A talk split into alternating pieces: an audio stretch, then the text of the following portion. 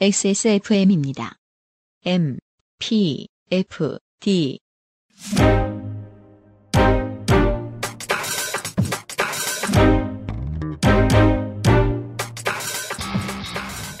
김영대입니다. 이번 주에 Amplified 팟캐스트 뉴진스가 주인공일 수밖에 없었던 2023년 마마어워즈와 그 디테일을 챙겨드립니다. Vault 시간에는 내년이면 데뷔 4반세기를 맞는 드렁큰 타이거의 이야기가 준비되어 있습니다. 2023년 12월 첫 Amplified 팟캐스트 호스트 유승균 PD 나와주세요.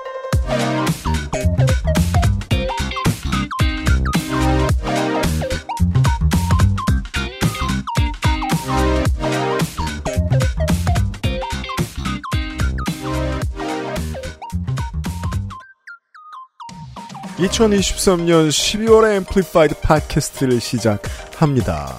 연대평론가 저는 이런 전제에 아무런 불만도 없습니다. 어떤 문화 분야에 있어서 기업이 돈을 제일 많이 냈으면 그 기업이 그 문화를 이끌고 나갈 수밖에 없어요. 그렇죠? 네. 누군가는 뭐라고 할 수 있고 저희들도 뭐라고 할 수 있습니다. 잠시 후에 무슨 얘기를 할지는 모르겠습니다만 제로베이스 원의 존재감을 낮춰놓고 생각할 수는 없습니다. 그렇죠. 올 마마 어워즈의 올해 신인 제로 베이스 원의 Melting Point가 오늘의 첫 곡입니다.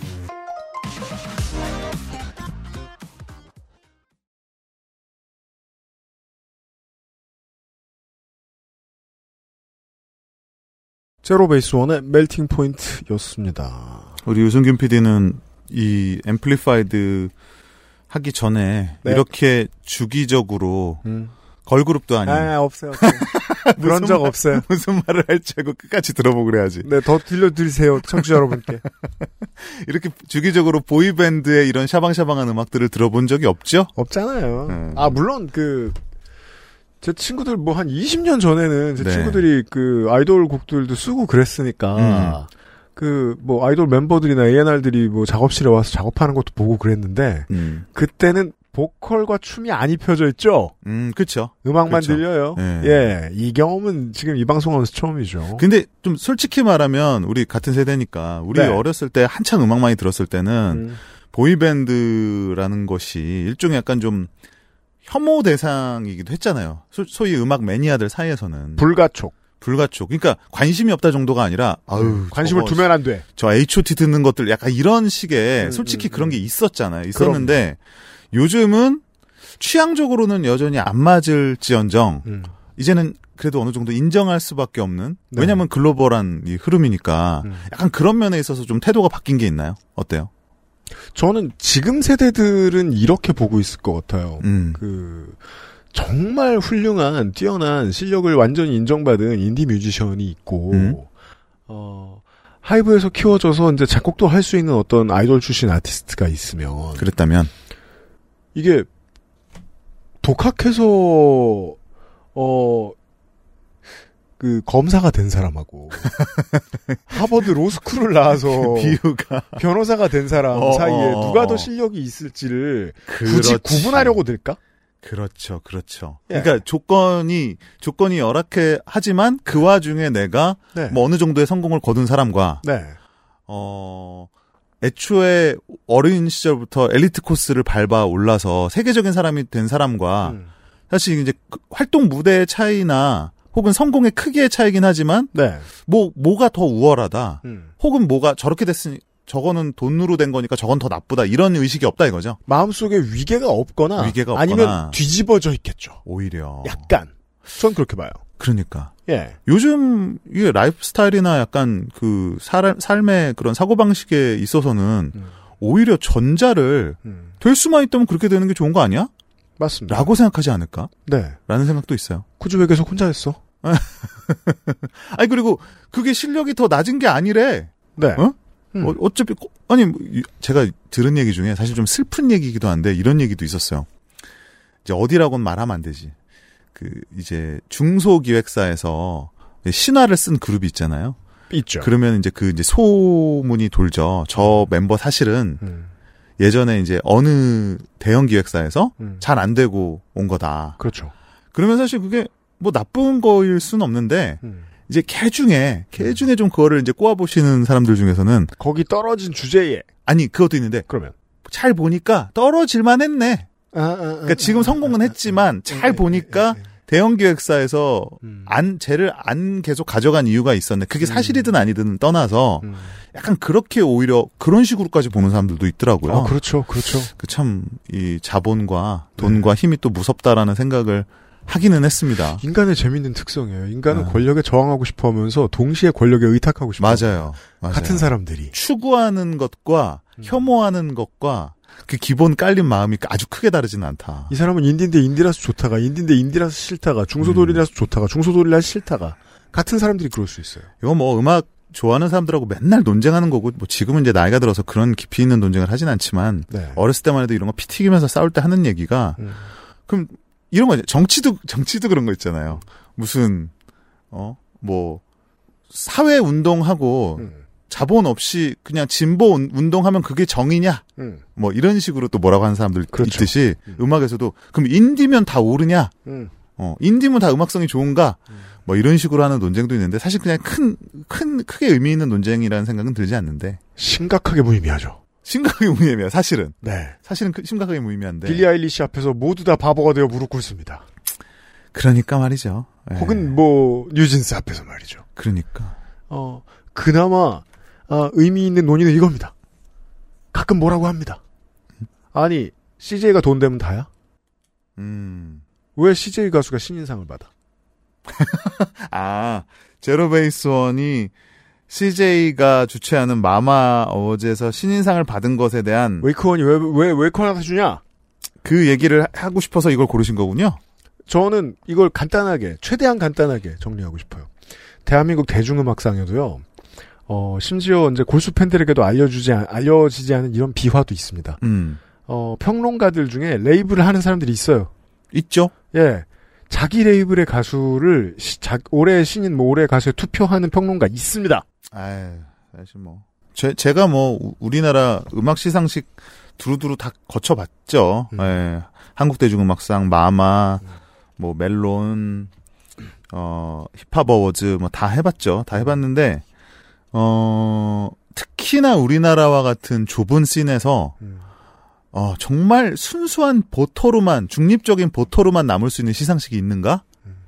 없다고 봅니다. 그 말씀을 드리고 싶었어요. 예. 그 말씀을 드리고 싶었어요. 그리고 내가 정말 중립적인 나는 투표하는 순간 너무 중립적인데 내가 생각해도 제가, 제가 이번에도 마마를 투표한 온라인 투표하면서 그 생각했거든요. 네. 아 이렇게 중립적인 사람 이렇게 중립적인 사람이 우리나라에 이 이 강호의 도리가 사, 사라진 이 시대에 네. 이 김영대 같은 사람이 있을까 제 스스로 감탄을 했는데도 불구하고 음. 막상 뽑아놓고 이렇게 보니까 음. 야 이것도 걸고 넘어지면 이거 결과를 물론 모르겠죠. 네. 제가 누굴 투표했는지. 네. 아, 그러면 뭐, 하나하나 안 걸릴 게 없겠다. 편향 야, 걸자면 너, 걸겠구나. 너 CJ랑 일했잖아. 너, 너 뭐. 누구랑 인터뷰했잖아. 맞아요, 맞아요. 너 저번에 보니까 블랙핑크 콘서트도 갔던데. 맞아요. 너 누구 쇼케이스도 초청받았던데. 안 걸리는 데가 없는 거예요. 네. 예, 그래서, 이 뭐, 저는 꼭 옳은 길이라고는 생각하지 않지만, 우리 영화 평론하시는 이동진 씨 같은 경우는, 음. 모든 그런 거를 다 끊으신다고 하더라고요. 네. 근데 뭐, 저는 사실 그게 왜 그러시는지는 알겠지만, 이유는 알죠. 이유는 알지만 저는 꼭 그게 맞다고는 생각 안 해요. 음. 근데 본인도 그게 귀찮은 거지. 그렇죠. 그런 식의 그러니까 아예 나는 이, 런 의심 자체를 음. 내 스스로도 그렇고 남들로부터도 끊겠다라는 의지의 표현인 거고. 방법도 있죠. 예. 저는 어, 내 속마음은 나밖에 모르니까. 네. 라는 거를 믿는 사람이고. 이동진 평론가의 방식은 아주 직관적이고 어, 팬과 소비자 입장에서 되게 편한데 이런 전제를 깔 수 있어요. 모두가 이동진 평론가처럼 하면 그 업계는 존재할 수 아, 없어요. 당연하죠. 당연하죠. 예. 그래서 이게 악성 로비와 양성 로비의 차이가 종이 한 장 차이라는 걸 알고 그렇죠.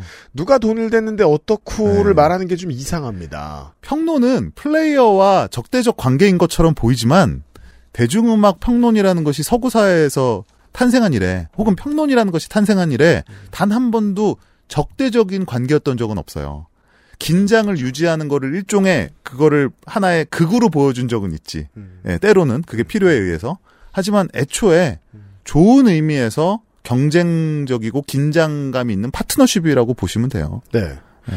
긴장감은 어느 정도 유지해야 할 수도 당연하죠. 있어서 네. 제로베이스 원에 대한 지적이 아예 타당하지 않은 건 아닙니다. 다만 받지 않기에는 어 첫날 앨범 100만 장은 아니 그럼요. 기억해 둬야 하는 기록이 예, 맞습니다. 저는 제로 베이스 원은 어쨌든 올해 가장 주목할 만한 활약을 거둔 그런 보이그룹, 케이팝 그룹이면은 뭐 의심의 여지가 없고요. 네. 여러 가지 뭐 그게 SNS 팔로워 수치든 그 폭발적인 저희가 그 데이터로 뭐 다른 데서 했던 거지만 그 데이터로 이미 그 추세를 다 뽑아봤어요. 다 네. 뽑아봤는데 이미 그거는 뭐 수치에서도 증명이 음. 되고요. 그리고 지금 현재 케이팝이 구사하고 있는 그 현지화 전략에 맞춘 팀의 구성이라든지 여전히 유효한 그 프로듀스 시리즈 이래로 사실 프로듀스라는 장르는 우리가 트롯 열풍을 TV조선 빼고 상상할 순 없듯이 그렇죠. 한국의 오디션 프로그램이라는 거는 좋든 싫든 음, CJ라는 그룹을 혐오할지라도 네. 받아들일 수밖에 없는 위치에 있는 거죠. 그거 거부하면 음. 지금 4세대, 5세대 그룹 중에 우리가 논의하지 말아야 될 그룹들이 너무 많죠. 예. 근데 그 와중에 어쨌든 제로베이스 원이 성과를 낸 건 분명하고 음. 신인상이라는 게 뭐 공교롭게 됐지만 음, 공교롭게 됐지만 아닌 것은 절대 아니다. 예. 그렇습니다. 이런 말씀을 드릴 수 있을 것 같아요. 마마 2023에 대한 이야기를 하겠습니다. 남자 신인상 제로베이스 원의 Melting Point로 2023년 12월에 Amplified 팟캐스트를 시작했습니다. 노래를 안 틀었는데 튼 척하고 제가 다시 나타났으면 여러분은 아이튠즈, 구글 팟캐스트 아니면 팟빵 유튜브를 이용하고 계신 겁니다. 스포티파이 유료 세션 혹은 광고 세션을 제외한 모든 온라인 모바일 플랫폼은 대개 타인의 노래와 뮤직비디오를 쓸 수 없게 되어 있습니다. 아이튠즈와 팟빵은 알려진 바 아직 된 적이 없고 유튜브도 잘 안 될 때가 더 많죠. 방송사는 무슨 노래를 트는지 협회가 일일이 확인하지 않아도 저작권 문제로부터 자유롭던데 저희에겐 너무 가혹하다고 생각합니다. 방송의 credit과 XSFM social에 선곡표 올려두고 있고요. 음악 듣고 음악 이야기하는 이 방송은 Amplified 팟캐스트입니다. 차트 확인하고 가죠.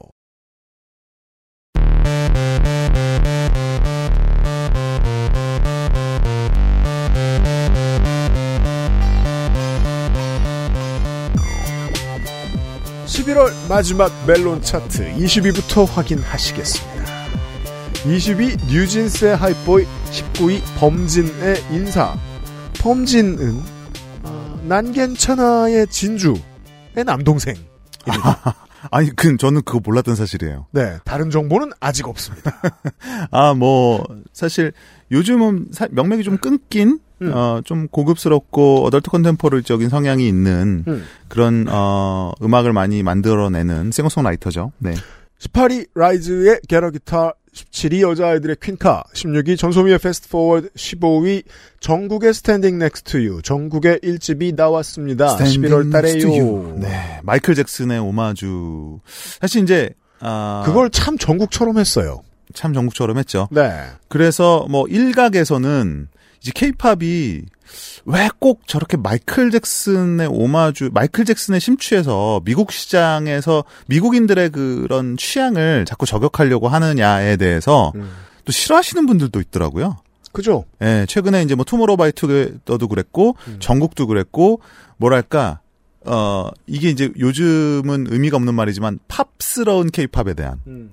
하나의 어 반감 같은 건데 저는 약간 뭐 불가피한 선택이라고 보고요. 요즘 북미 시장의 중요도를 생각을 하면 그리고 케이팝 입장에서는 우리가 몇 번 지적을 했습니다마는 마이클 잭슨이라는 게 꼭 그 해외 시장에 어필하기 위한 용도라고도 할 수 있지만 일종의 케이팝의 뿌리 같은 거 아닙니까? 그래서 저는 자연스럽게 느껴지는데 네. 어 케이팝스러움을 잃어버린 미국스러운 케이팝에 대한 아 찬반은 아직까지 또 팬덤에서 계속되고 있다. 그 문화가 융화되는 건 공포스러운 일이죠. 그렇죠. 수구적인 사람, 태도를 가진 사람에게는. 맞아요. 그래서 하는 말입니다. 그 뒤집어서 돌려줄 수 있습니다. 음. 그러면 뭐 엔싱크나 백스트리트 보이즈를 따라하리? 그 사람들은 동시대의 우리 아이돌들보다 못했는데? 그러니까. 예. 예.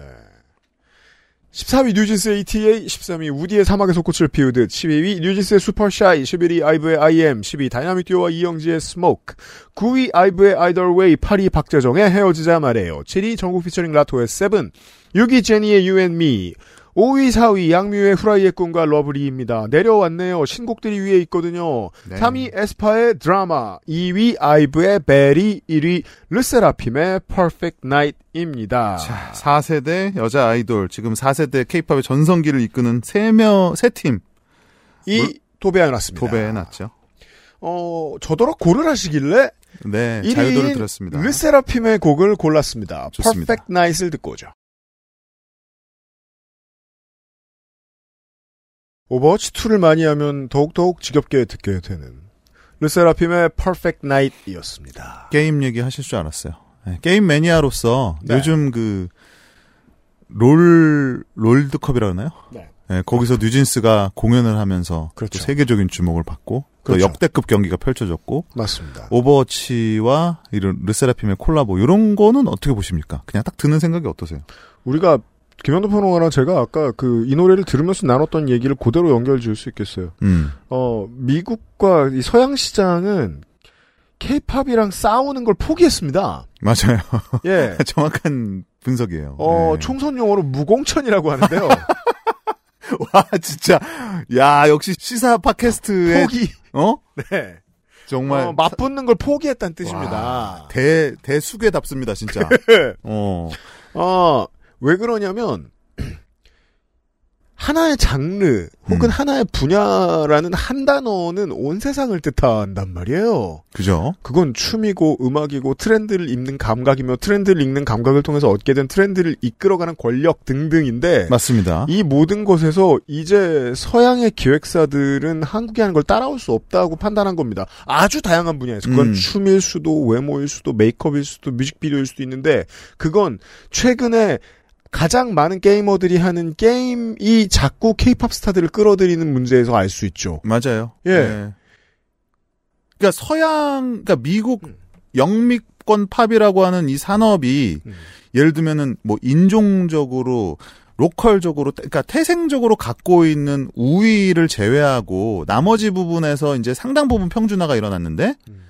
그 평준화가 일어난 부분 중에서도 특히 보이그룹, 걸그룹, 소위 팝 아이돌 메이킹 시스템, 네. 기획사들의 훈련 뭐 방식, 현지화 모델 등과 같은 이런 노하우에서 음. 사실 그냥 영미팝이 뭐 손 놓고 있었던 것은 아니지만 음. 어느 순간에 그 작은 격차가 이젠 너무나 큰 격차가 되어 버려서 네. 그들 입장에서 여기에다가 우리가 역량을 투입해야 될 음. 지금 필요를 약간 못 느끼고 있는 상황에 가깝다. 물론 포기에 가깝죠, 사실은. 지금부터 만들어서 네. 과연 전 세계의 오버워치 유저들이 오버워치 캐릭터로 들어왔을 때 아무 이질감도 없이 반가워할 만한 스타를 미국에서 만들어낼 수 있을까? 아, 그것도 중요한 거예요. 예를 들면 뭐 롤드컵에 뭐 한국 가수만 미국 가수들도 불러요. 릴나스엑스도 불러요. 음. 뭐 릴나스엑스가 뭐 오버워치에 등장할 수도 있겠죠. 하지만 그건 릴나스엑스고요. 맞아요. 릴나스엑스가 르세라핌하고 같은 장르에 있지는 않잖아요. 그러니까 그리고 예전에는 케이팝의 약점이라고 생각했었던 뭔가 장르적인 색깔이 약하고 살짝 뉴트럴하다. 네. 예, 그런 것들이 이제 우리가 아티스트 본위로 원래 장르 본위로 생각했던 시절에는 음. 그게 분명히 약점이었거든요. 근데 오히려 그런 케이팝에 무색 무취한 느낌의 그 뉴트럴한 어디에나 어울리는 그런 느낌이 음. 걸그룹 보이그룹이라는 카테고리에서는 오히려 지금 미국이나 영국세를 압도할 수 있는 그런 상황이 돼 있다. 그리고 실제 문화가 돼 있고 그 다음에 이런 인스타그램이라든지 이런 걸 통해서 인종적인 장벽이나 편견이 상당히 낮아져서 소비자 입장에서 봤을 때 어, 이런 게 이제 되는 거예요. 누가 더 지금 우리 취향에 맞느냐. 음. 그러면 이제 거기는 인종이 큰 역할을 못 하는 거예요. 예. 그리고 미국 팝이 요즘 예를 들면 더 성적인 묘사가 과감해지고 그런 뭐 이렇게 보여지는 면들에서 예전보다 훨씬 그 수위들이 높아지면서 오히려 케이팝이 갖고 있는 그 무난함이 이제는 이거 자체가 하나의 영역이 돼 버렸죠. 그건 10년 된 패턴이죠. 그렇죠. 예. 아, 도자켓과 시서가 싫진 않단 말이야. 청소년들이. 싫지는 않죠. 당연히. 근데 아 너무 이런 것만 많이 들려 맞아요. 라는 생각이 드는 거예요. 케이팝을. 듣는 네. 동안 저는 그걸 역사적으로 마치 그 포르투갈과 영국이 마카오와 홍콩을 빼앗아간 음. 사건처럼 읽히지 않을까? 뉴진스가. 음. 왜냐하면 엄연히 있는 미국에서 출발한 장르인 저지 클럽에 깃발을 빡 꽂은 다음에 거기에서 커져 나가고 있어요 다시. 그러니까. 지금 들은 두 곡 제로 베이스 원과 르세라핌의 트랙들도 마찬가지예요. 맞아요. 예. 미국에 있던 어떤 조그마한 땅을 할양받더니 그걸 가지고 엄청나게 넓혔어요. 한 해 동안. 그렇죠. 네. 그리고 그거 자체가 이제는 아주 레짓한 영토가 돼 버려 갖고 맞아요. 이제는 거기는 웬만한 그걸로는 명함을 내지 못하는 저지클럽 못 건듭니다. 못 건들죠. 그 제로 베이스 원이 이 노래 설명에 멜팅 포인트 설명에 저지클럽이라고 넣었죠. 몇 년 전만 해도 미, 미친놈아 섞어져 라고 했겠지만 음. 이젠 이래야 저지클럽 같이 들릴거려? 그러니까. 팬들도? 예. 네. 이따가 우리 뉴진스 얘기하면서 제가 어, 여태까지 다른 데서 들으시지 못했던 뒷얘기도 하나 풀어드릴게요. 좋아요. 광고를 빨리 들읍시다. 이번 주 이야기 곧 시작합니다. Amplified 팟캐스트는 글로벌 music distributor 플럭서스에서 도와주고 있습니다.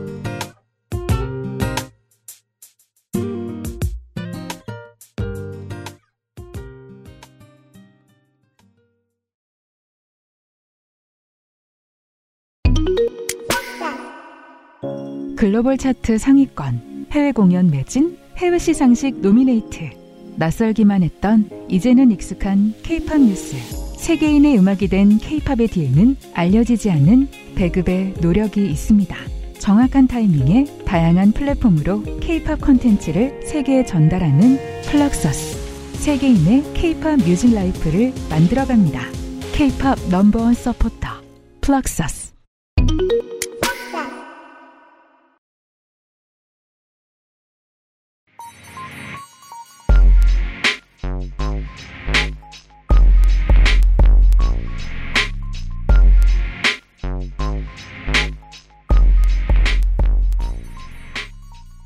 MAMA 얘기하기로 했으니까 이 마마 어워즈의 올해 이런저런 분야들을 중간중간에 말씀을 드리면서 하죠. 어, 여자 가수상이 지수입니다. 맞아요. 베스트 뮤직비디오 상이 지수에 꽂히는데 어색하다고 봅니다. 어떤 의미에서 그렇습니까? 다른 상을 줘야 되는데 어, 더센 후보들이 많아가지고 네. 뭐라도 쥐어줘야 했던 게 아닌가. 저는 한국 시장 한정으로 놓으면 어, 러브리나 꽃을 올해 노래를 줘도 될 수도 있다라고 그렇죠. 생각하거든요. 예, 엄청난 사실 그 대중적인 결과가 있었고 네. 많은 사람들 인지도 자체가 워낙에 높죠. 당연한 얘기입니다만은 네. 다 뉴진스에 밀린 거고요. 어, 올해 남자 가수는 지민입니다. 맞습니다. 네. 일단- 네. 네, 일단 대상을 보면 음. 대상이 이제 올해 가수가 뉴진스, 음. 올해 노래가 Ditto. 그러니까 사실상 뭐 뉴진스의 한 해죠. 네. 그다음에 Icon Worldwide Icon of the Year가 방탄소년단 MAMA에서 중요한 상입니다. 이거. 중요한 상이죠. 예전에도 그 치고 올라오는 신인 그룹들이 주요 부분을 싹쓸이할 때도 음. 항상 그 가장 중요한 월드 아이콘상 이런 거 마이클 잭슨이 가져갔었던 기억 나시죠? 네. 약간 그런 느낌이죠. 그러니까 뭐랄까 케이팝의 깃발 같은 역할로. 아- 마마는 이것을 이해하고 있습니다. 이 그렇죠. 상을. 그리고 여전히 방탄소년단 이후로 가장 성공한 그룹이 또 방탄소년단의 멤버들이기 때문에 그렇죠. 이건 뭐 두말할 나위가 없겠고요. 그 다음에 올해 앨범은 어 거의 지금 제 3회 전성기가 아닌가 싶은 세븐틴의 그렇죠. FML이 받았습니다. 음. 판매량이라든지 현재 팬덤의 규모, 그 다음에 글로벌한 지금 인지도, 그 다음에 활동한 경력을 모두 합쳤을 때 지금 세븐틴만한 그룹이 지금 없다라고 말할 수 있을 정도로 세븐틴의 기세가 무섭고요. 그래 그건, 역- 보입니다. 그건 역시 또 하이브라는 큰 둥지에 음. 아, 다시 자리를 튼, 네, 자리를 어, 잡은 또 그런 포지션과도 분명히 연관은 있겠다라는 생각이 듭니다. 그러합니다. 어, 제너럴 4개 분야를 보통 꼽습니다. 마마에서. 그리고 가수상 중에서 남자 가수상을 받은 지민의 Set Me Free Part 2를 보고 오죠.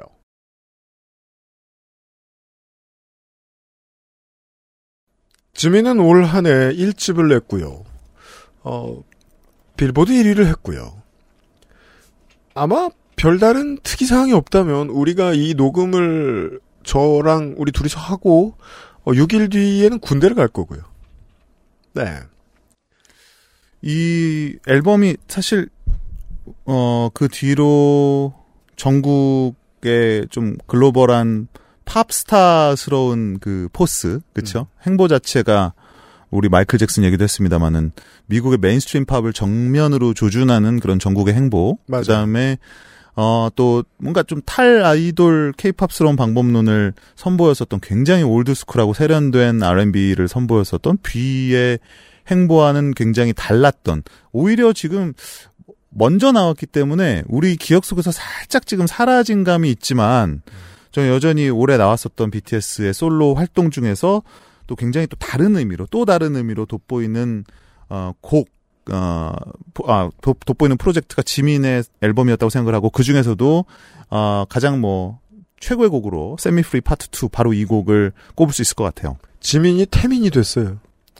사실 둘이 그 나이도 나이가 같죠 아마 그리고 친구죠 예 그리고 춤에 있어서나 그런 이미지적인 측면에 있어서 아주 좋은 동료이자 경쟁자라고 저는 어, 보고요. 지민 씨가 근데 그 전에 어 BTS의 멤버로서 보여줬던 그 스타일은 조금 더 우아하고 조금 더 사랑스럽고 어 색깔이 조금 더 따뜻한 따뜻한 색깔이었는데 이그 앨- 앨범 Face 앨범을 나오면서 어 말씀하셨듯이 우리는 그 태민의 음악에서 좀 더 익숙했던 좀, 좀 치명적이면서 다크한 이미지를 지민의 방식으로 이제 해석을 해서 보여주고 있죠. 아주 이거 이거 자체가 케이팝에서만 어떻게 보면 케이팝 남자 가수에서만 볼 수 있는 현재까지는. 현재까지는 그쵸. 예. 그런 방법론이 아닐까 싶고 굉장히 강렬하죠.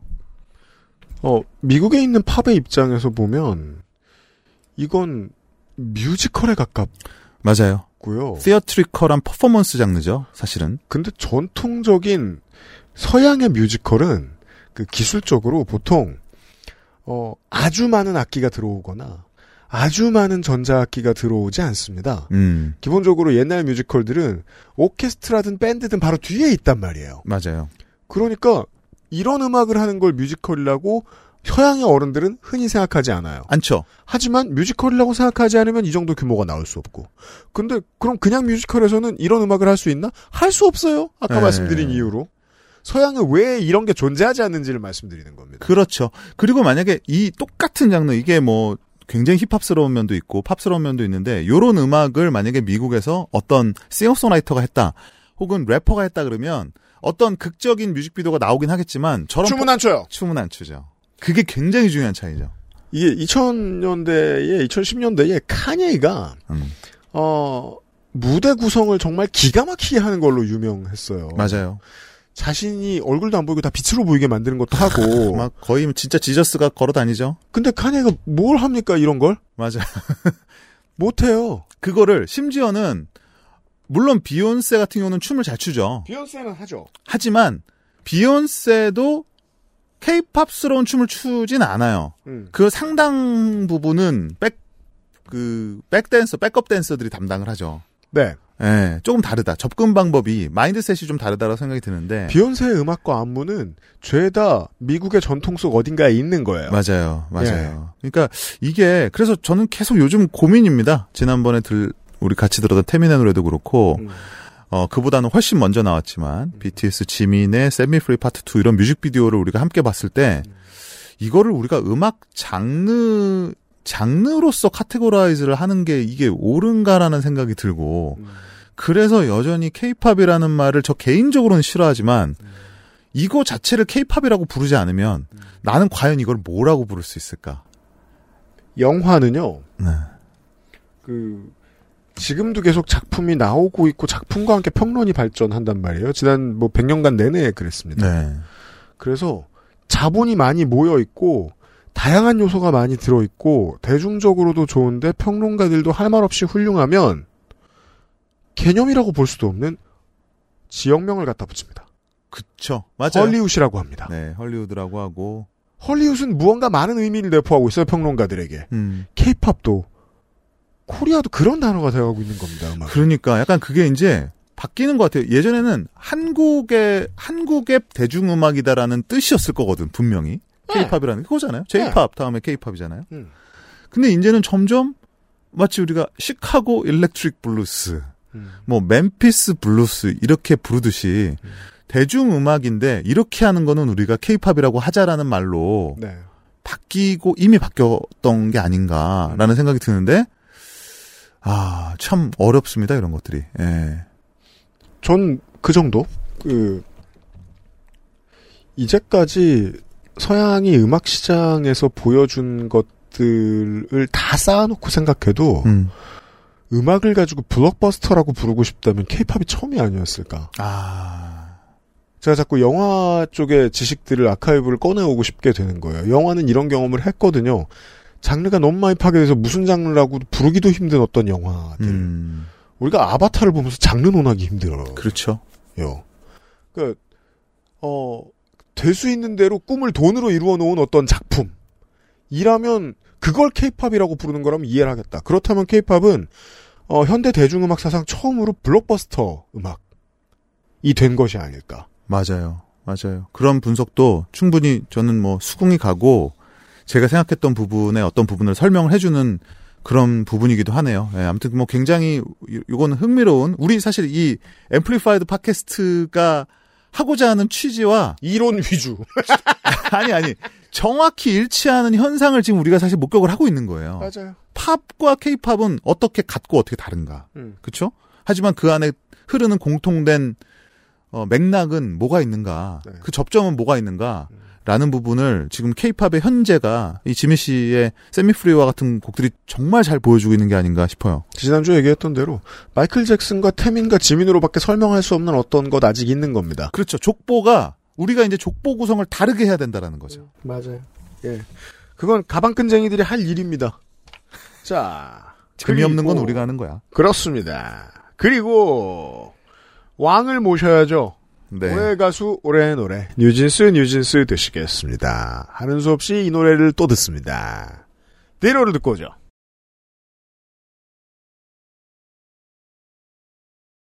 다른 관점도 얼마든지 얼마든지 가능하지만 저는 음악 평론이 영화 평론이 되게 오랫동안 하고 있던 실수를 답습하지 않길 바라는 분야가 케이팝입니다. 음. 어, 지난주에 이연파 크리에이터하고 그 그래미의 후보들을 얘기하다가 제가 이제 1993년 그래미를 보고 그래미를 안 봤다 이런 얘기를 드렸는데 93년이요? 예, 어, 에릭 클랩튼 Tears in Heaven? 을 별로 안 좋아해서 네. 역시 촉이 옳았어요. 아주 몹쓸 인간이었죠. 어.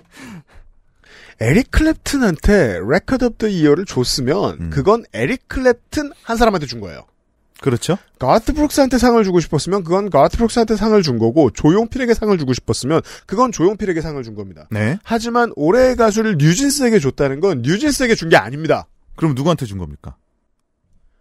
방금 칠판에 그림 그린 사람, 뮤직비디오 컨셉 만든 사람, 뮤직비디오 편집한 사람, 민희진 대표, 이 모든 걸 기획한 사람. 네. 예, 안무가, 메이크업 아티스트, 코디네이터. 재밌는 지적이에요. 왜냐하면. 이건 블록버스터거든요. 맞아요. 예. 네. 그 블록버스터의 시대에서 스필버그의 영화가 스필버그 영화는 아니잖아요. 그러니까 스필버그 영화죠. 하지만 스필버그 그 안에는 뭐 제프 네이턴슨 같은 각본가도 있는 것이고 음, 스필버그와 늘 평생을 함께 했었던 촬영 감독도 있는 카민스키도 있는 것이고 어 데이비 칸인가요? 마크 칸인가요? 지금 갑자기 first name이 생각나는데 그 칸 편집 감독도 있는 것이고 무엇보다도 캐슬린 케네디와 같은 아주 오랜 투자 파트너도 있는 건데 그거 하나 그 중에 하나라도 빠지면 스필버그 영화가 안 되는 거죠 사실 네. 뉴진스도 어, 저 멤버들의 재능 당연히 기본 전제죠 음. 하지만 민지라는 기획자가 없었으면 애초에 탄생하지 않았을 그룹이고 음. 뭐그 외에도 이 특히 디토라는 곡은 250이라는 작곡가 네. 신우석 감독 두 명을 빼면 250에게 준 것이기도 합니다. 그렇죠. 예. 네. 그래서 이게 오- 다른 데서도 요즘 뭐 뉴진스가 워낙에 많이 호명이 되니까 올해 MVP로 뉴진스 다 동의를 하는데 음. 그럼 올해 MVP가 뉴진스냐, 음. 뉴진스 팀이냐 이런 네. 거죠. 예. 그렇습니다. 그렇습니다. 생각해 보면, 마마는 역사에서 솔로 가수들한테도 많이 좋습니다만, 그럼요. 보통 이런, 어, 회사와 이 프로젝트 노동 전체 에 상을 준 때가 더 많았습니다. 음. 그게 케이팝이었고요. 근데 참 재밌는 거는 이런 게 있어요. 네. 저는 이게 좋은 건지 길게 보면 좋은 건지 나쁜 건지 그건 잘 모르겠어요. 근데 뉴진스의 팬들은 K, 지금 케이팝 팬들 팬덤의 그 어떤 팬덤보다도 음. 이러한 부분에서 굉장히 관대합니다. 어떤 점에서 말입니까? 아, 뭐냐면 다른 팬덤은 음. 그 아티스트적인 자의식이 팬덤한테 가 있는 경우도 굉장히 많거든요. 음. 그러니까 이건 A&R의 성취다. 요런 말을 쉽게 받아들이지 못하는 경우도 있어요. 아, 그래서. 무슨 말인지 알죠? 네, 이건 네, 기획사, 이건 이수만이 잘한 거야. 음. 이건 방시혁이 잘한 거야라는 말을 음. 기분 나쁘게 받아들이는 팬덤도 많이 있습니다. 음. 하지만 이 뉴진스는 민희진의 기획력이 빛났다. 그런 말에 뉴진스 팬, 팬들 누구도 기분 나빠하지 않아요. 현대에, 아, 돈이 들어와서 가장 퀄리티가 달라지는, 역동적이 되는 건 저는 프로 스포츠라고 네. 생각하는데, 우리가 맨체스터 시티나 LA 클리퍼스 얘기할 때 구단주 얘기 절대 안 하지 않거든요. 그럼요.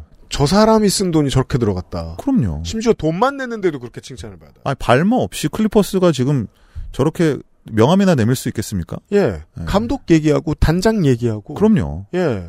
트레이닝 코치 얘기할 수도 있는 거예요. 케이팝 케이팝이 지금 그런 위치에 있어요. 단장 얘기할 만 해요. 네. 감독 얘기할 만 하고. 그러니까 뉴진스 모든 멤버가 유능하되 음.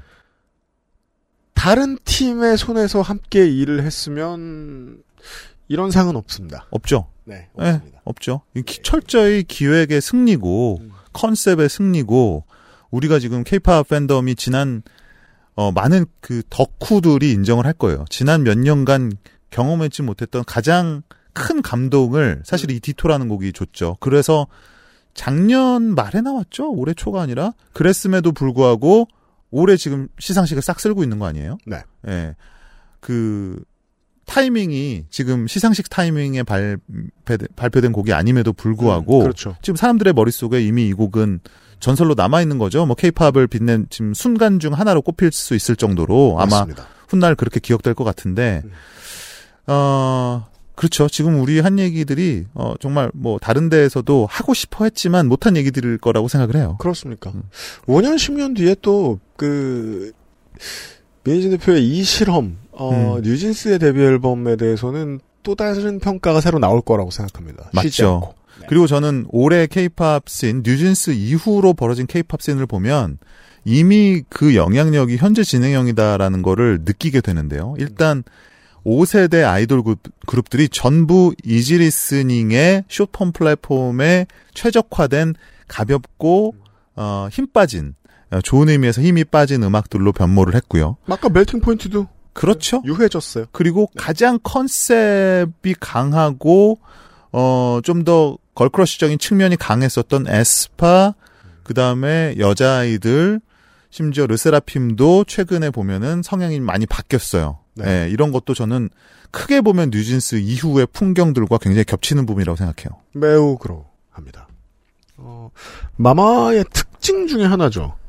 어, Worldwide Fans' Choice를 되게 중요한 에, 기준으로 봅니다. 네. 이거 그냥 다 온라인 투표인지 저는 잘 모르겠습니다만은 이 top 10도 따로 어, 시상 안에 들어가죠. 네. 보니까 BTS, 스트레이키즈, 세븐틴, NCT 드림, 투바투, 엔하이픈, 에이티즈, 트와이스, 제로베이스원 그리고 임영웅이 있습니다. AKA 누가 팬덤이 가장 파괴력이 큰가?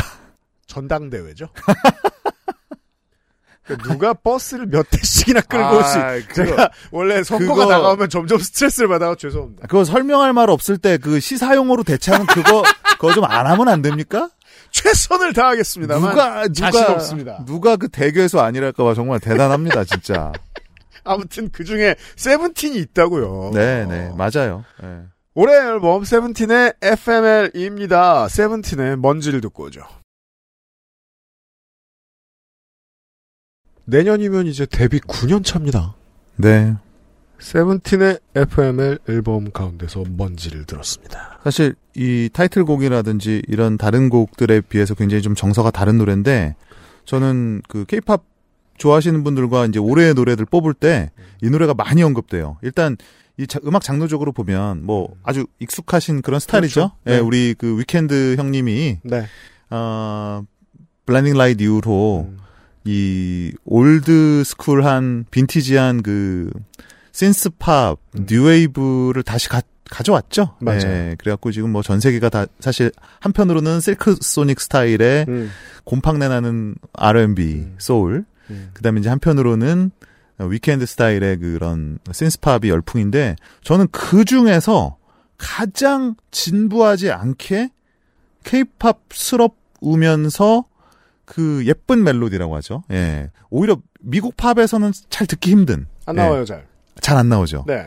아련한 예쁜 멜로디를 뽑아냈다는 점에서 요 세븐틴의 먼지라는 곡의 그런 뭐랄까요 공을 인정해주고 싶어요. 그리고 거기에 또 걸맞게 어쨌든 가요를 듣는 가요 청취자들 입장에서는 팝과 구분되는 가장 큰 지점이 결국 가사란 말이에요. 근데 네.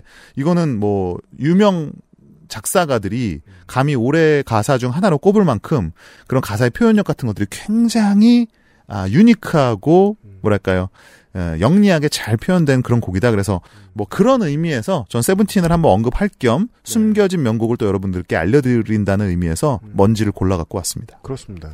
그 한국이 음악 시장에 있어서 하나의 거대한 군사 강국이라는 이라면 네. 원래 그 자주 쳐들어가는 데가 있어요. 네, 어디죠? 세븐틴의 경우에는 일본. 일본, 그다음에 중국도 있죠. 그렇죠. 네. 동아시아의 강자입니다. 동아시아 은근히. 강자입니다. 맞아요. 이 뉴웨이브도 음악적으로는 말이에요. 이렇게 보통 이제 작업실에서는 펑퍼짐하게 퍼졌다라고 얘기하는데 믹싱할 때 네. 이렇게 펑퍼짐한데 밝고 괜히 슬픈 아, 음악이 일본에 으면잘 팔립니다. 밝아야 좀 또 슬프죠. 일본은 심지어 그 락 음악도 이런 식으로 믹싱을 한단 말이에요. 음. 좀 뿌옇게 보이게. 안개가 낀 것 같은. 네, 이런 뉴웨이브의 소비자가 꽤 있습니다. 있죠, 있죠. 네, 네. 그리고 세븐틴의 팬은 원래 많고요, 일본에. 도시적인 성향도 좀 강하고 아시아인들이 좋아하는 아, 아시아인들이 좋아한다라고도 할 수 있고 저는 반대로 보면 아, 그래서 아시아인들 많이 내놓을 수 있는 메뉴라고 생각해요. 네. 예. 우리가 셰프들이 뭐 만들 때 야, 그 이 똑같은 이탈리안 음식인데 음. 한국계 이탈리아 셰프는 뭘 만들 수 있어 라고 말한다면 케이팝에서는 음. 신스팝인데 음. 우리가 위켄드가 한 신스팝은 알아. 우리 다 익숙해. 그러면 케이팝 작곡가인 너희들은 음. 뭐 우지 범주 너희들은 무슨 synth-pop을 할 수 있어 라고 했- 했을 때 저는 지난 한 2, 3년간 수많은 아티스트들이 도전을 했거든요. 요 장르에. 음. 개- 제 개인적으로는 그 중에서 가장 케이팝스럽지만 동시에 고급스럽게 잘 뽑혀 나온 곡이 아닌가라는 생각도 듭니다. 네.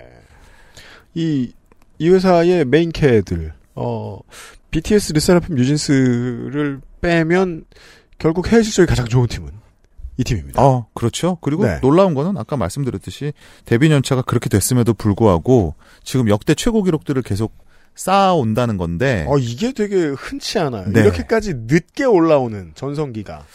그러니까 그게 뭐냐면은 결국 팬덤은 특별히 그룹이 이제 뭐 실, 실수를 하지 않는 이상 어쨌든 누적이 됩니다. 그렇죠? 예. 네. 그 대중적인 인기는 1, 2년 사이에도 확 빠지지만 음. 이 팬덤 고관여층이라는 것은 음. 결국 우리가 신뢰감을 쌓아주면 계속 이게 늘어나거든요. 천천히 늘어나. 천천히 늘어나죠. 근데 천천히 늘어나는데 때마침 두 개의 팩터가 더해진 거예요. 음. 회사가 큰 회사로 갔고 네. 시장이 더 넓어졌어요. 그렇죠. 그 사이에 네. 세븐틴이 데뷔했을 때와 지금은 시장의 규모가 너무 다릅니다. 그 70년대 한국 부동산 같죠. 버블이라는 겁니까? 예. 어제 다르고 오늘 달라요. 맞아요. 예. 그래서 앞으로도 이거는 뭐 계속 기록을 갈아치울 수도 있지 않을까라는 생각이 들고 특히 거기에서 저는 어 이거는 제가 정말 따로 꼭 언급을 하고 싶은데 세븐틴이라는 그룹의 팀워크 음. 그리고 이들이 갖고 있는 독특한 그 진짜 찐 케미가 있거든요. 근데 이 찐 케미가 사실 기획사에서 만들어주는 그런 케미와는 굉장히 다른 아주 개인적인 의미의 케미예요. 근데 이게 지금 이런 그 어떻게 보면 legend continues라는 말을 붙일 수 있을 만큼의 성과를 내는 저는 결코 무시해서는 안 되는 하나의 요인이라고 봅니다. 회사가 준 세계관과 회사의 예능 선생님들이 알려준 팀워크로는 8년은 못 가죠. 정확한 지적이에요. 예, 네. 회사의 세계관을 뛰어넘는 네. 세븐틴이라는 그룹이 갖고 있는 그냥 개인적인 세계관이 있다. 저는 그렇게 봐요. 그리고 팬들이 재미없어서 덕질 못해요. 그러면. 그 너무 중요한 지적인데 세븐틴은 팬들이 제일 중요하게 생각하는 포인트가 이들은 그냥 너무 재밌다는 거예요. 예, 웃기다라는 거를 뛰어넘는 이 그룹을 팬지라는 재미가 있다는 건데 뭐 하여튼 좋은 설레라고 생각해요. 네. 덕질을 안 하다가, 어, 부석순이 뭐야 하면서 아. 세븐틴의 팬이 되었다는 그러니까 중년들이 많습니다. 맞아요. 네. 2023 마마어즈가 선택한 아티스트들을 만나봤습니다. 광고 듣고 돌아오죠.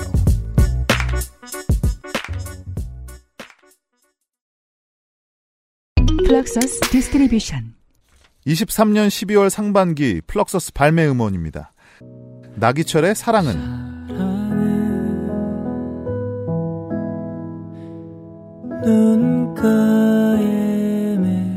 최유리의 단 하나.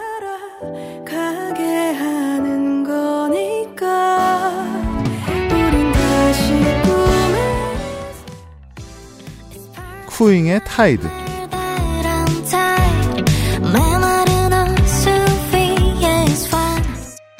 GK 피처링 추서준의 던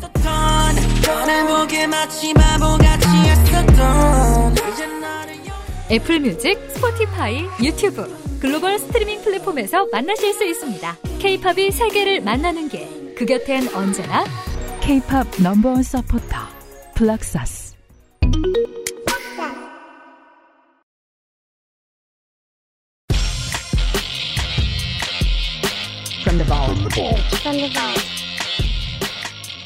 제가 원래 이유 잘 갖다 붙이는데 오늘은 사실 제가 모르겠습니다. 어, 볼트의 주인공이 왜 드렁큰 타이거일까요? 퀴즈를 못 풀었군요. 오! 아, 우리 유승균 PD가 퀴즈를 못 푸는 건 제가 생각 못 했네요. 듣고 공부해 보겠습니다. 그냥 너무 단순한 이유인데. 오늘의 주제가 뭡니까? 마마. 마마에서 예. 어, 처음이자 마지막으로 음. 힙합 음악이 음. 최우수 뮤직비디오상을 수상을 한 네, 그룹입니다. 그 곡이에요. 그래서 갖고 왔어요. 물론 그 이후에 한 팀이 더 있었죠. 에픽하이가 아마 어떤 부문에서 수상을 한 적은 있습니다. 주요 부문에서. 조 PD의 My Style이 올해의 노래를 받았던 적이 있긴 했고. 아, 그랬습니까? 네. 제가 아는 정보로는 근데 최우수 뮤직비디오가 아니었어요. 왜냐면 마마가 원래 전신을 아세요? 맞아요, 맞아요. KMTV, 엠넷 KMTV 엠넷 뮤직비디오 어워즈였잖아요. 두 개가 통합된 거죠. 네, 맞아요. 권투로 따지면 WBC와 WA가 네, 맞아요, 맞아요. 그런 경우인데 음. 어쨌든 그래서 마마가 되면서 사실 마마 어워즈는 아니에요. 음. KMTV였던 걸로 기억하는데 음. 엠넷이었나? 아무튼 마마의 전신에서 당시에는 최우수를 두 개인가를 줬는데 그 중에 하나로 음. 어, 선정이 됐었던 네. 드렁큰 타이거의 소외된 모두 왼발을 한번 앞으로입니다. 듣고 오죠.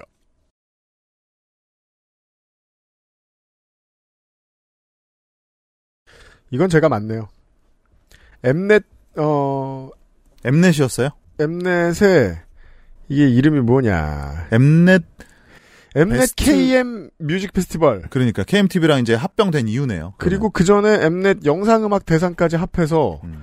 2005년에 최우수 작품상 소외된 모두 왼발을 한번 앞으로 방금 들으신 노래고요. 네. 2002년은 조피디의 My Style이었네요. 아 조피디의 My Style이 있었군요. 그러면 유일하진 않군요. 제가 그게 뭔진 몰라도 기억은 나는 게 음.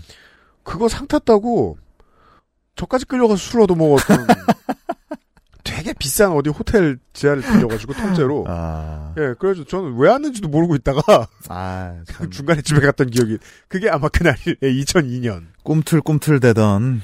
2005년은요 이것도 기억납니다. 2005년은 또 우리 전설의 UMC가 뒤늦게 이제 데뷔 앨범 내고 이제 XSLP죠. 예, 군대나 쳐가자. 그리고 이제 될 리가 없다. 어 어느 더운 여름날 어, 모 아티스트에게 어, 전화가 옵니다 그냥 연락해봤다. 어, JK용 뮤비 찍는데 다 어? 모이랜다. 오, 그래서 얘기해줬죠. 나 군대 간다. 아 그럼 군대 안 갔으면 거기 잘 갔습- 놀다 와라. 군대 뭐, 안 갔으면 갔습니까? 뭐 가정은 의미가 없지만 어. 네 가지 않았을까 싶기도 하고. 아 아무튼 트렁큰 타이거의 소외된 모두 왼발 왼발 한번 보였습니다. 사실 그 이후에 반응, 그러니까 이 노래 자체는 뭐 레전드로 남았고 음. 우리가 그 JK 얼굴이 이렇게 그려진 네. 1945 해방이라고 이렇게 있는 그 자켓이 익숙합니다만 음. 사실 이, 이 앨범은 그렇게 히트작은 아니에요. 소리 소문 없이 사실 묻혔어요. 음. 예. 그리고 활동 기간도 굉장히 짧았고 네. 그때 또 뭐 그 디스 사건도 있고 음. 예. 그리고 이게 아마 제 기억이 맞다면 샤인이 참여하지 않은 최초 앨범? 그러니까 사실상 JK 1인 체제가 된 이후에. 네, 네. 그 네. 전에도 있긴 했는데 음. 5집 5집은 아마 샤인 곡이 있었을 거고요. 음. 6집부터는 완벽히 홀로서기를 합니다. 네. 예. 그래서 그게 그 중에 한 곡이죠, 이 곡이. 그렇습니다. 예. 당시에 하여튼 뭐 이 JK가 하여튼 의욕 충천하던 시절이에요. 그막 음. 가사적인 내용 뭐 그런 표현도 그렇고 음. 뭐 죽지 않은 영혼, 소의 음. 진정한 미는 마음 안에 막 이런 거, 그렇죠. 심의에 안 걸리는 사랑 노래 막 이런 노래들 나왔고. 네, 맞아요. 예, 그래서 어 지금까지도 국힙 특히 국힙 마니아들에게는 아 또 잊을 수 없는 음. 네, JK의 명반으로 꼽히는 그런 곡이었죠. 네. 힙질이 느리면 까고 싶으면 누굴 못 까겠습니까만, 어, 그, 그 까방권도 이게 네. 그 개인에게 수여되는 게 아니라 이 모든 소비자들이 다 한 장씩 들고 있어요. 네, 네. 이 사람은 까방권이다. 음. 어, 그렇게 따지면 제일 많이 획보, 확보한 게 네. 타이거 JK가 아닐까 싶습니다. 어, 저 김영대 나이가 많아서 그런지 왜 이렇게 옛날 얘기를 잘 기억해라고 하실 수 있을 것 같아서 음. 제가 이제 쓸데없는 TMI를 하나 풀자면 음. 어, 한국 힙합의 역사에 나름 음. 어린 시절부터 함께 했었고 네. 지금은 그 너무 에피소드가 많지만 진짜 어이없는 에피소드 하나 풀어볼게요. 음. 우리나라 어, 온라인을 제외하고 음. 아 온라인 포함이네요. 네. 우리나라의 힙합 전문 웹진이 네. 어 리드머와 힙, 힙합 플레이어가 나오기 전에 음. 이미 하나가 있었으니 네. 그거 이름도 지금 정확히 기억 안 나는데 아마 UCC라는 이름이었던 걸로 기억하고 왜 벌써 웃으세요? 그런 이- 말이 나오기도 전에. 이거를 만든 주체가 네. 어 여러분 음, 맛있게 드시고 계시죠? 네. 신라면을 만든 회사 농심 농심. 농심에서 그렇습니다. 어느 날 전화가 온 거예요 저한테. 뭐라고요? 당시에 저는 이제 나우누리에서 열심히 글을 쓰던 시절인데 음.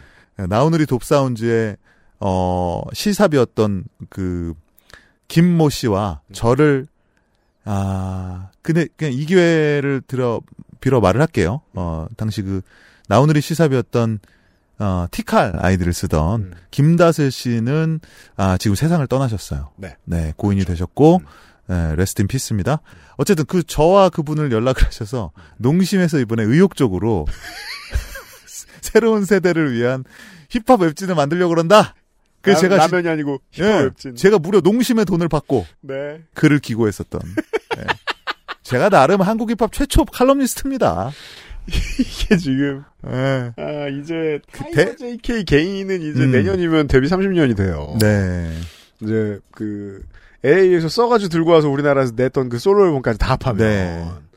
어 그러면 이제 그때 이제 타이거 JK 앨범 리뷰를 쓰셨던 거예요. 농심 돈을 받아. 아이 뭐 타이거 JK도 썼고 한국 힙합의 문제점 뭐 이런 것도 쓰고 왜 우리나라에선 rhyme이 안 되는가 막 이런 글도 20대 초반 썼었고 뭐 이럴 때. 20대 아니 21살 22살이었죠. 만 네. 21살. 지금 우리 윤 대통령 나이로는 막 21살인데 네. 그게 98년입니다. 야. 예. 25년 전 얘기라는 거죠. 저는 그때도 지금도 타이거 JK가 뭐가 다르긴 다른데 아티스트로서. 어, 그렇죠. 그게 뭐가 다른지에 대해서 생각만 하고 있던 게 얼마 전에 드디어 정리가 오, 진짜요? 됐어요. 나 좀 알려 주세요. 얼마나 추상적인지 아십니까? 이 사람은 꺾이지 않았어요. 이걸 인생으로도 설명할 수 있고 음악으로도 설명할 수 있어요. 근데 아주 뭔지 정확히 알아들 것 같은 말이네요. 기본적으로 제가 전에 한번 뭉뚱그려서 설명해 드렸죠. 어, 한국 힙합의 다섯 가지의 줄기. 음. 예. 어, 이태원, PC통신, 나이트, 기획사, 또 뭐 하나 더 있었는데 까먹었다. 네. 예. 아, 그리고 강남. 아, 네. 맞네요. 듀스바. 맞네요. 저는 이제 제가 생각한 이 역사관이에요. 근데 그 중에 오렌지 카운티 출신들은 오래 못 버팁니다. 언어의 음. 장벽, 그렇죠. 문화의 장벽. 결국은 본인이 가사를 못 쓰는 한 가장 그 큰 장벽이 있었죠. 그렇죠. 처음에는. 네. 어, ghostwriter를 쓸 수도 있습니다. 래퍼는 네. 얼마든지 그럴 수 있습니다. 다만, 오래 가진 못하거든요? 그래서 업타운의 멤버들을 볼 때 98년, 99년 궁금했던 거예요. 타이거 JK는 업타운 멤버들하고는 좀 다른데? 달랐죠. 뭐가 다른 거지? 자기 얘기를 하려고 했어요. 근데 자기 얘기가 안 먹힙니다. 왜냐면 이민 1.5세대, 2세대들은 민족주의가 투철해요. 그럼요. 그걸 한국에서 풀 수 없어요. 한국은 민족주의 장사를 할 수 없기 때문에 대중음악 시장에서 우리는 그리고 정서가 반대로 갔거든. 우리는 98년 무렵에 초기 힙합은 우리는 X세대였거든요. 네 X세대와 미국에서 자란 교포와는 정서가 너무 다른 거지. 개인주의고 반연대예요. 그러니까. 근데 교포는 연대가 중요시하고 민족이 중요해요. 맞아요. 근데 그 얘기를 하는 거예요. 어, 그래서 이게 스나이퍼의 메시지하고 또 층위가 달라요. 맞아요.